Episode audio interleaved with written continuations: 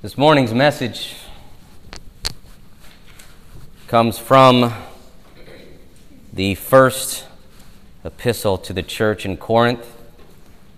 1 Corinthians chapter 14 verses 26 to the middle of verse 33. And the title for the message this morning is Corporate Worship Must Reflect the God We Worship corporate worship must reflect the God we worship. The Word of God says, What then, brothers? When you come together, each one has a hymn, a lesson, a revelation, a tongue, or an interpretation. Let all things be done for building up. If any speak in a tongue, let there be only two or at most three, and each in turn and let someone interpret. If there is no one to interpret, let each of them keep silent in church and speak to himself and to God. Let two or three prophets speak, and let the others weigh what is said. If a revelation is made to another sitting there, let the first be silent. For you can all prophesy one by one, so that all may learn and all be encouraged. And the spirits of prophets are subject to the prophets. For God is not a God of confusion, but of peace. Join me in prayer. Heavenly Father, Lord, we pray that as we uh, seek to understand your word, we pray that uh, through your Holy Spirit, by your Holy Spirit, Lord, we pray that uh, you would enable us to rightly understand your word. Um, Father, we pray that you would guide my, my speech and my choice of words, that I would be faithful to the text. I pray that you would strike from the minds anything that I might say that is contrary to biblical truth. In the end, Lord God, uh, we pray that you would take your word, apply it to our lives, apply it to our church, so that we might bring you great glory and honor in all that we do and say, and in particular in how we worship on the Lord's day. And Father, we pray these things in Christ's name. Amen. As one uh, reads through the Bible, we are given the distinct impression that God is a God of order. The Bible itself is set up in a very orderly fashion, right? It begins with creation. How does it all begin? And then, how did sin and corruption and misery enter into the world? And what did God do about that? I mean, and then it ends with the new creation and God reestablishing everything, God undoing what man has ruined. The Bible is laid out in a very uh, orderly fashion. As you read through uh, the giving of the law and how the temple and the priesthood is all to be established, you're given the distinct impression that God is a God of order. He likes things done a certain way. Unlike the gods of Greek and Roman mythology that the church in Corinth would have been very familiar with, right? If you're familiar with reading some of that when you were in school, you know that the gods of Greek and Roman mythology were very fickle, they were contradictory, they were vindictive. I mean, it was, it was a soap opera in heaven. Right? People, gods sleeping with different gods and tricking different gods into doing different things. And, and of course, poor humans on earth were just the pawns and uh, never knew what tomorrow would bring because they had no idea if they had offended one God over against maybe another God and what we could do to appease them. Yet the God of the Bible creates the world in six orderly days that logically follow one upon the next. When God gives Moses instructions in building the temple and establishing the Aaronic priesthood, he's very specific on how the temple is to be built. Nothing is left to creativity. even in terms of what should be embroidered upon the curtains as you enter into the Holy of Holies, or what kind of decorations should be on the Ark of the Covenant. Everything is, God is very specific on how the temple is to be built, what it's to look like, everything down to the color. He's very specific about the, the, the, the wardrobe that the priest is to wear. God is very specific about how the sacrifices are to be offered, how they're to be pre- presented, even the grain offering. He's very specific about what kind of ingredients you add to the grain offering and how much you add to the grain offering and how many times you wave the grain offering. God is very clear when you read through the books of Exodus and Leviticus that he desires to be worshiped and approached in a very specific way. Yet, for some reason, many think that today in the New Testament era, God just doesn't care. Right? We, we can do whatever we want in worship. He simply does not care because we don't see that level of detail in the New Testament.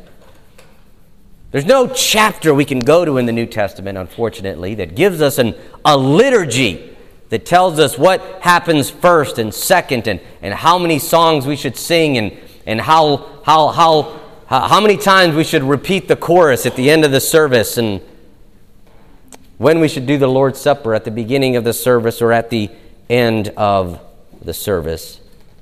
There's no chapter we can go to on New Testament liturgy unfortunately. And so, this has led many to think that God apparently doesn't care how we worship Him in the New Testament. However, it's more likely that God thinks that He should not have to repeat Himself. He's already made that clear in the Old Testament. And God is, according to Hebrews 13 8, the same yesterday, today, and forever. The God of the Old Testament is the God of the New Testament. He doesn't change. He should not have to repeat himself. If God was concerned in the Old Testament about how he is to be worshiped, then he's concerned in the New Testament about how he is to be worshiped. If God in the Old Testament did not want his people to add or subtract anything to how he prescribed worship, why would he change his mind in the New Testament?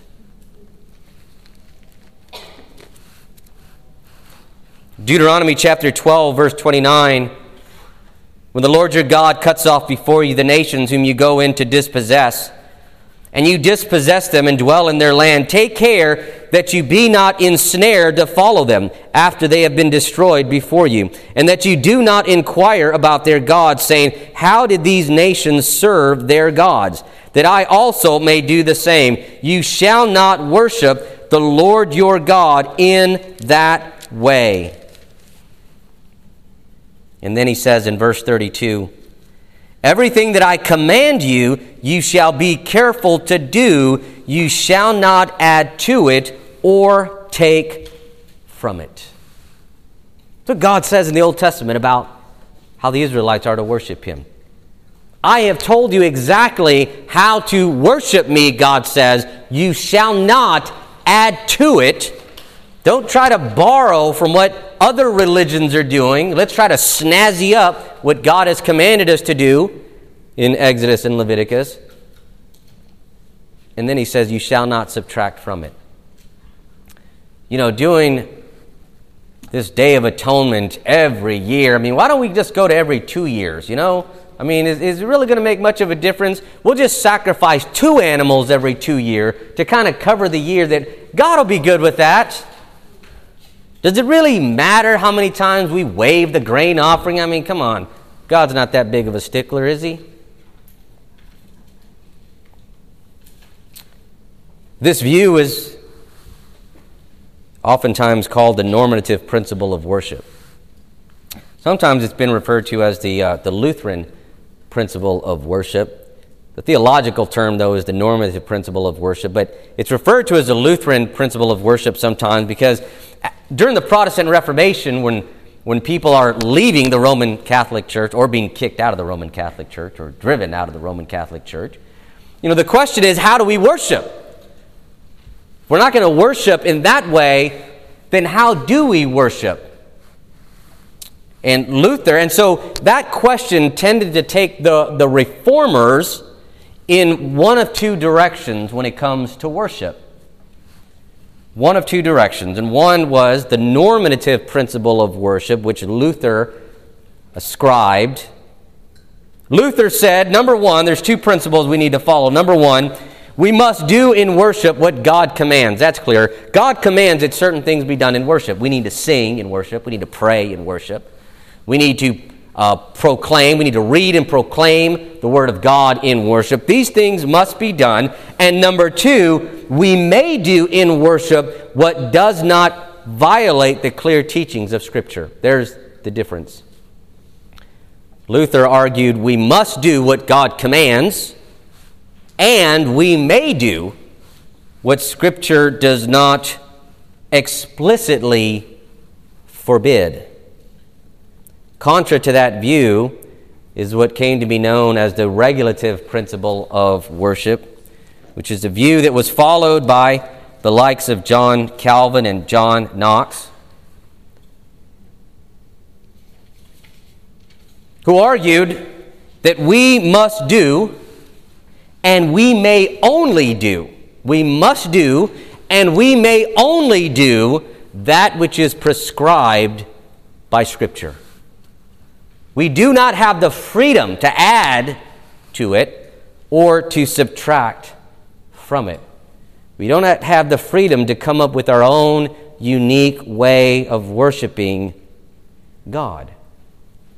Hence, what we do in worship must be regulated by God's Word. That's where the name comes from, the regulative principle. What we do here in this place must be regulated by God's Word, not by what other churches are doing, not by what other religions are doing, not by what the latest uh, craze is that is going on in evangelicalism. Worship must be regulated by God's Word. This is actually what Paul is going to address in the remainder of this chapter. In chapter 14, he's going to address this. What we'll see is that God, or is that Paul, is going to regulate, first off, how prophecy and tongues are to be used in worship. He's going to regulate them. Secondly, we'll look at this next week. He's going to regulate the extent to which women may participate in corporate worship. And then finally, overall, what worship should look like according to God's Word. And so he says in verse 26 then of our text,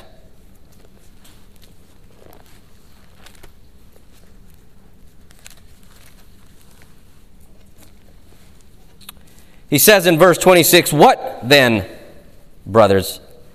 In other words, what does all this mean for corporate worship? What then, brothers?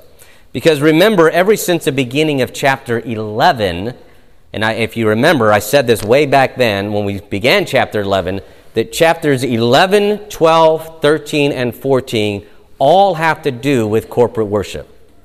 They all have to do with what we can and cannot do, or what we should and should not do in corporate worship. He began essentially by talking about women's proper apparel in corporate worship. He then goes on to talk about the Lord's Supper and how that is to be done in uh, corporate worship. And then he'll go in and talk about the various gifts that the Holy Spirit gives and how those are to be used in corporate worship, the importance of love in corporate worship. And then in 14, he has spent a great deal of time talking about how tongues and prophecy are to be used in corporate worship. And so when he gets to verse 26, it's okay, what then, brothers? What does this all mean, right? Let's boil it all down what does this mean for us in corporate worship? What then, brothers? When you come together, each one has a hymn, a lesson, a revelation, a tongue, or an interpretation. Let all things be done for building up. When we come together, each one has something to share, or they have something that they want to share. One person may have a hymn that they may have written at home, and they want to share them because that's how they that's how they got new worship songs back then, right? They didn't uh, they didn't just pick up new worship songs from CCLI or listening to their Getty station on Pandora. Uh, someone wrote these at home, and then they would come to church and say, "Hey, got a song? I'd like to share it. I'm hoping it'll be a blessing." to all of you. Some may have had a lesson that had been prepared at home, um, came to church, want to share what they have discovered from God's Word, or maybe perusing over the letter that had been written to them by the Apostle Paul, and wanted to share their knowledge with the rest of the church. But Paul's point is this all of that is fine, but whatever you do, it must be done to edify and build up the church. He keeps driving that point home over and over and over again. It's not about you, it's about edifying the church. It's not about advancing your own ministry agenda. It's not about advancing your career. It's not about impressing others. It's not about, it's certainly not about earning favor with God. Oftentimes people get involved in ministry because of legalistic reasons. I need to do more to earn God's blessing, to earn God's favor. All the while not realizing that they are engaging in a very subtle form of legalism. Everything we do should be for God's glory and to edify the saints. Which means that as much as possible, we try to direct people's attention away from us and on to Christ.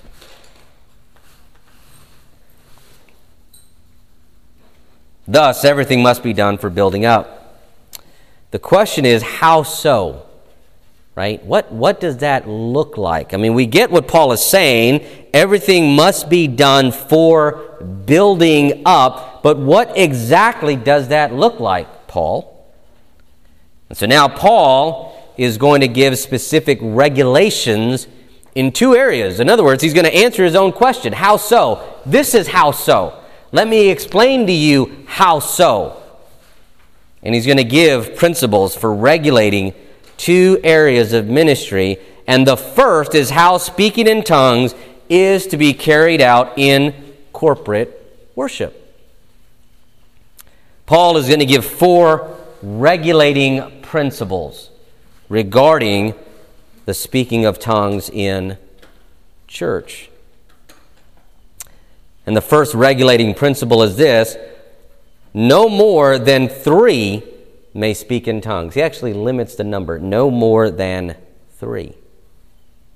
He says in verse 27 If any speak in a tongue, let there be only, only two or at most three. At most three, Paul says. In other words, if there are four or five who desire to speak in tongues that morning, Paul says, No, you got to wait. Come back next week. But not today. You know, this is evidence that, again, tongues was not, is not, an ecstatic language. Right? Contrary to what many of our uh, brothers and sisters in Christ believe. Right? Tongues, the Holy Spirit doesn't just take over somebody and they just start speaking. I can't help it. This is the Holy Spirit. I caught up in the Holy Spirit. I got just speaking tongues. Paul says, no, they can control it. They can take turns because only two or three at most should speak in tongues. But why does Paul limit the number of those who may speak in tongues? Because this could easily dominate the entire church. It was clearly a significant issue in the church in Corinth. He spends far more time dealing with the gift of tongues than any other gifts. The second most is prophecy, but tongues is, is the one that he spends the most amount of times on. It is, it is the one, even today, in many charismatic churches that you see most of them have. Most of them want to use because it's a very obvious kind of gift, it's very public. And Paul realizes that this could easily dominate the entire worship service. Even if they took turns, one after the other, if everybody does it, you're going to be there for hours with people only speaking in tongues. But Paul understands that this should not be the central focus of worship. And so he says it needs to be limited. What is to be the central focus of worship? Well, not the music either. Many churches think that. We want 45 minutes of singing in a 10 minute message because we want to we want to feel good and music makes me feel good paul says to the preaching pastor in ephesus in 1 timothy chapter 4 verse 13 he says to him until i come devote yourself to the public reading of scripture to exhortation and to teaching devote yourself to the public reading, the public exhortation, and the public teaching of God's Word. And in case Timothy, the pastor of the church in Ephesus, didn't get it the first time, in 2 Timothy chapter 4, verses 1 and 2, he writes this, even stronger language I charge you, Timothy, in the presence of God and of Christ Jesus, who is to judge the living and the dead, and by his appearing and his kingdom, preach the word. Preach the word, Timothy.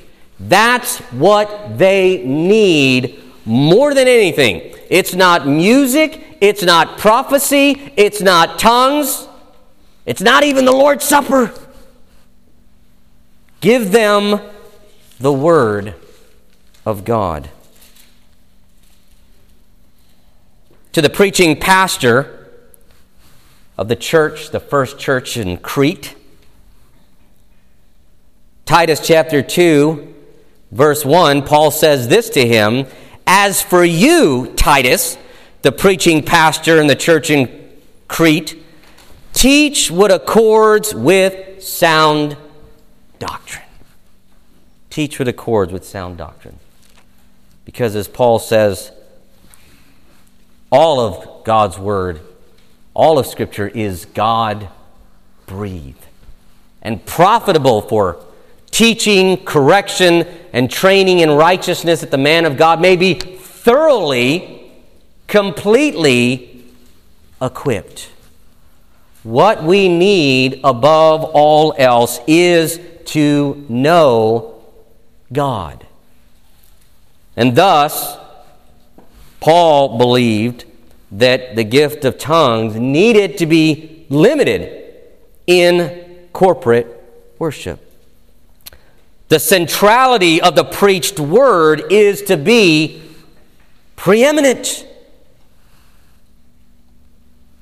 Because, as Matthew 4 4 tells us, man does not live by bread alone, but by every word that proceeds from the mouth of God. That's where real life comes from. Man does not live by bread alone, but by the words or the word that proceeds from God. Jesus is the Word of God, who proceeds from God the Father. And in the act of faithful expository preaching, Christ the Word is fed to God's people. In the act of faithful expository preaching, when the minister speaks, it is God speaking if he is being faithful to the Word of God. Like baby birds, church members should come to church hungry for God's Word and be fed God's Word by the minister. That is the role of faithful preaching. The second regulating principle that Paul gives regarding tongues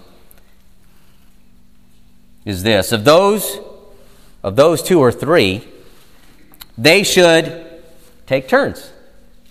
They should take turns.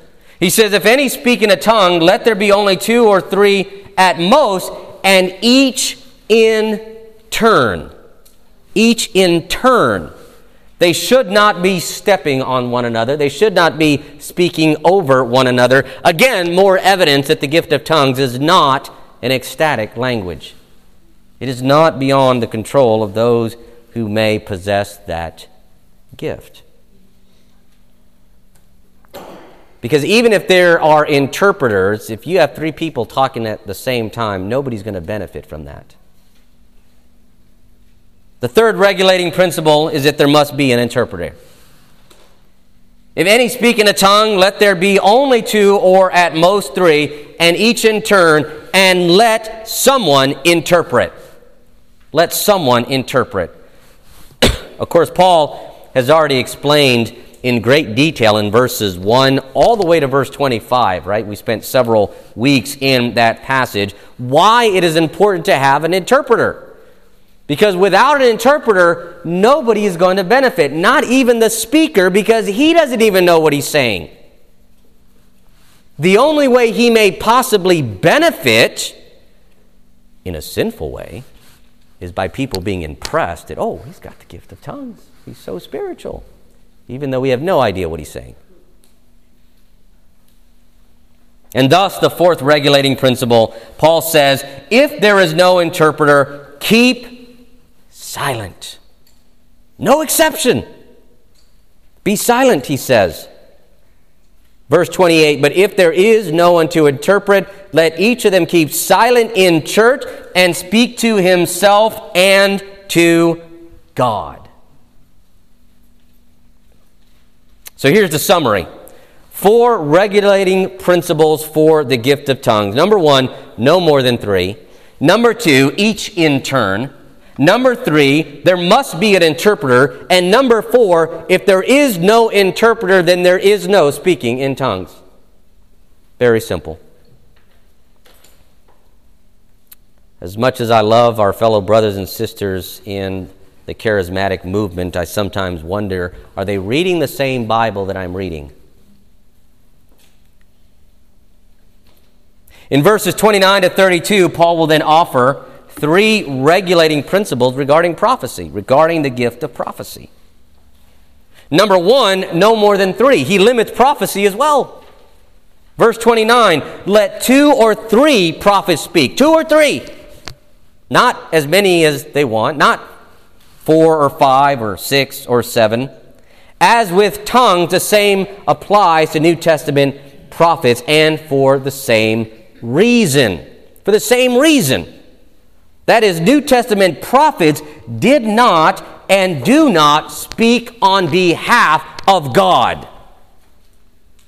This is, again, evidence, biblical evidence, that number one, the gift of prophecy is not ecstatic. And number two, New Testament prophets do not replace the Old Testament prophets. New Testament prophets do not speak authoritatively on behalf of God. They do not speak, Thus saith the Lord. Both then in the New Testament church and even today, if you want to hear from God, if you want to know what God wants for you to understand, this is where you get it. This is where you get it.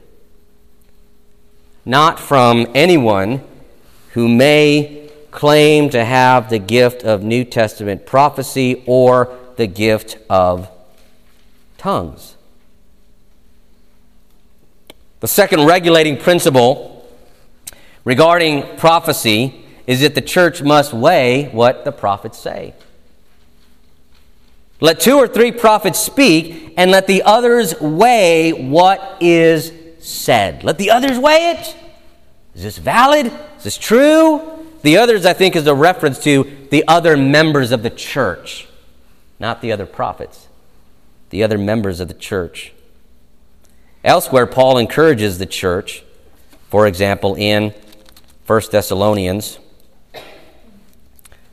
1 Thessalonians chapter 5, Paul encourages the church not to quench the Spirit. Verse 19, do not quench the Spirit. What, is, what does he mean by that?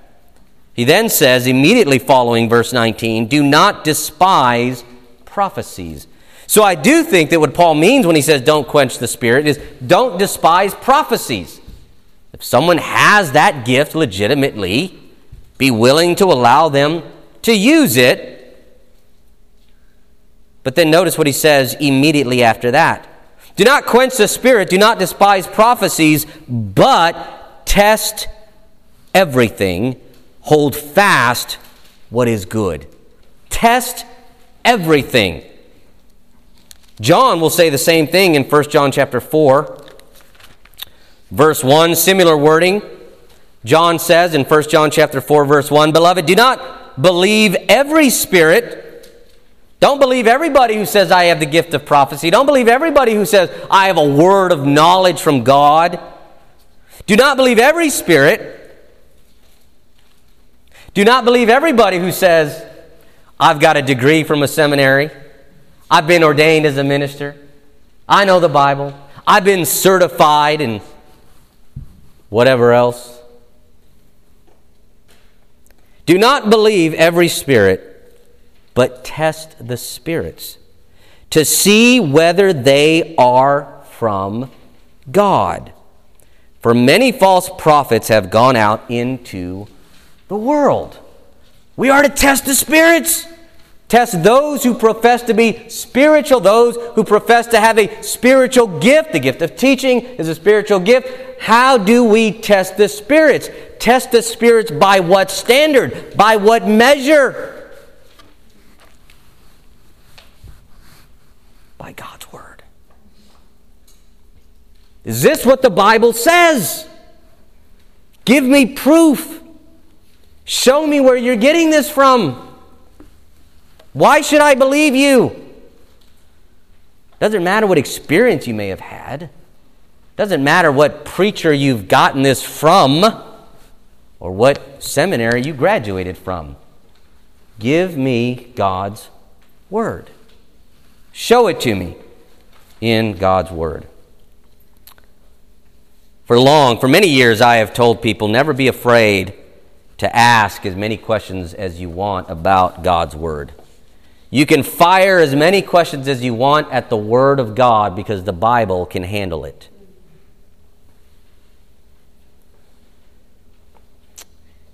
The third regulating principle that Paul offers is that each must prophesy in turn. Verses 30 to 32. If a revelation is made to another sitting there, let the first be silent for you can all prophesy one by one, so that all may learn and all may be encouraged. Again, New Testament prophets can and should control their utterances. The idea of someone standing in church and just spouting off some prophecy or speaking in tongues, quite honestly, my friends, is unbiblical. It is distracting it is unedifying, and it is sinful. And here's why all of this matters and why Paul regulates how these things ought to be done in church. Verse 33 4. Here's the reason because God is not a God of confusion, but of peace. He's a God of peace. Isaiah chapter 9, verse 6. the Word of God says this For unto us a child is born, to us a son is given, and the government shall be upon his shoulder, and his name shall be called Wonderful Counselor, Mighty God, Everlasting Father, Prince of Peace. Prince of Peace. John chapter 14 verse 27, that very same promised son from Isaiah says this in John 14 27 Peace I leave with you, my peace I give to you. Not as the world gives, do I give to you. Let not your hearts be troubled, neither let them be afraid. God is the God of peace. Jesus is the God of peace who brings peace and order into our lives because he is the God of peace and order, who delivers us when we are saved from our chaotic lives, right? From lives of chaos. When God saves us, He saves us from the chaos of living in a sinful world, of living according to our sinful desires. And you know what I mean, some of you do. When I say that the deeper you were involved in a sinful lifestyle, the greater the chaos was that God delivered you from and brought peace and order into your life. Hence, since God is a God of order who brings peace, then the church, which is the body of Christ, is to be a place of peace and order. the church comes together for corporate worship, the body of Christ, we ought to worship in a manner which reflects the God we worship a God of peace and a God of order. So, also, God is a holy God who is to be feared and revered. Thus, corporate worship should also be marked by reverence. Hebrews chapter 12, verses 28 and 29, the authoritative word of God says this Therefore, let us be grateful for receiving a kingdom that cannot be shaken, and thus let us offer to God acceptable worship with reverence and awe. Why? For our God is a consuming fire. In other words, be afraid. Be very afraid. That's in the New Testament. Worship God with reverence and awe and fear and give Him acceptable worship. Why? Because the God you worship is a God who is a consuming fire. It's an implied threat in the New Testament. Don't you dare approach God to worship Him in any way that you desire or any way that you see fit. Because remember, the God that you approach in corporate worship is a consuming fire. When the body of Christ comes together for corporate worship, we are to be a reflection of the God we worship order, peace, and reverence. This is the main reason we worship the way that we do. This is what we strive for in corporate worship. And we do that which is prescribed in Scripture. And thus, worshiping God in a way that reflects the God we worship is best accomplished by allowing Scripture alone to regulate how we worship and approach God. Let's pray. Our gracious God, Heavenly Father, Lord, we pray that you would impress these words upon our hearts and upon our mind. From the Apostle Paul, from the book of Hebrews, from Deuteronomy chapter 12, 1 John chapter 4. Lord God, we pray that we would see your word for what it really is the actual, authoritative, infallible, trustworthy word of God. And that we would desire to worship you in a manner that has been prescribed by you through your word, that we might render to you acceptable worship. And we pray that our worship would be a reflection of the God who saved us, redeemed us, loved us, sent his Son to die on the cross for our sins. We pray this in Christ's name. Amen.